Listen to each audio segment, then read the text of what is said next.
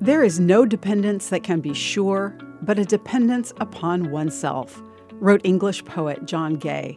Was he right? I'm Bonnie Sala with Reset. Many people ascribe to this philosophy. It's up to me to make life work. I can't depend on anyone or anything beside myself.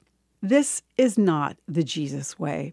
Sometimes, even those of us who follow Jesus catch ourselves jumping in front of Jesus, doing things in our own strength. Brandon leads worship at his church. He says Jesus always shows up. The problem is that sometimes I show up more than he does. Jesus, who was fully God, still depended on his Father to accomplish the work he was sent to do. He told his disciples, My Father who lives in me does his work through me, and my nourishment comes from doing the will of God who sent me and from finishing his work. Of course, Jesus knew that we aren't God.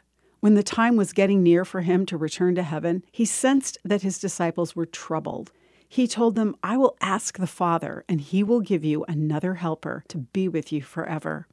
Peter, Jesus' disciple, explained, saying, Each of you must repent of your sins and turn to God and be baptized in the name of Jesus Christ. Then you will receive the gift of the Holy Spirit. This promise is to all.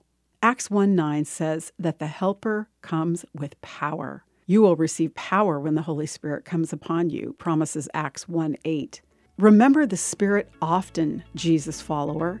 Your competency, your adequacy, your sufficiency is in Him.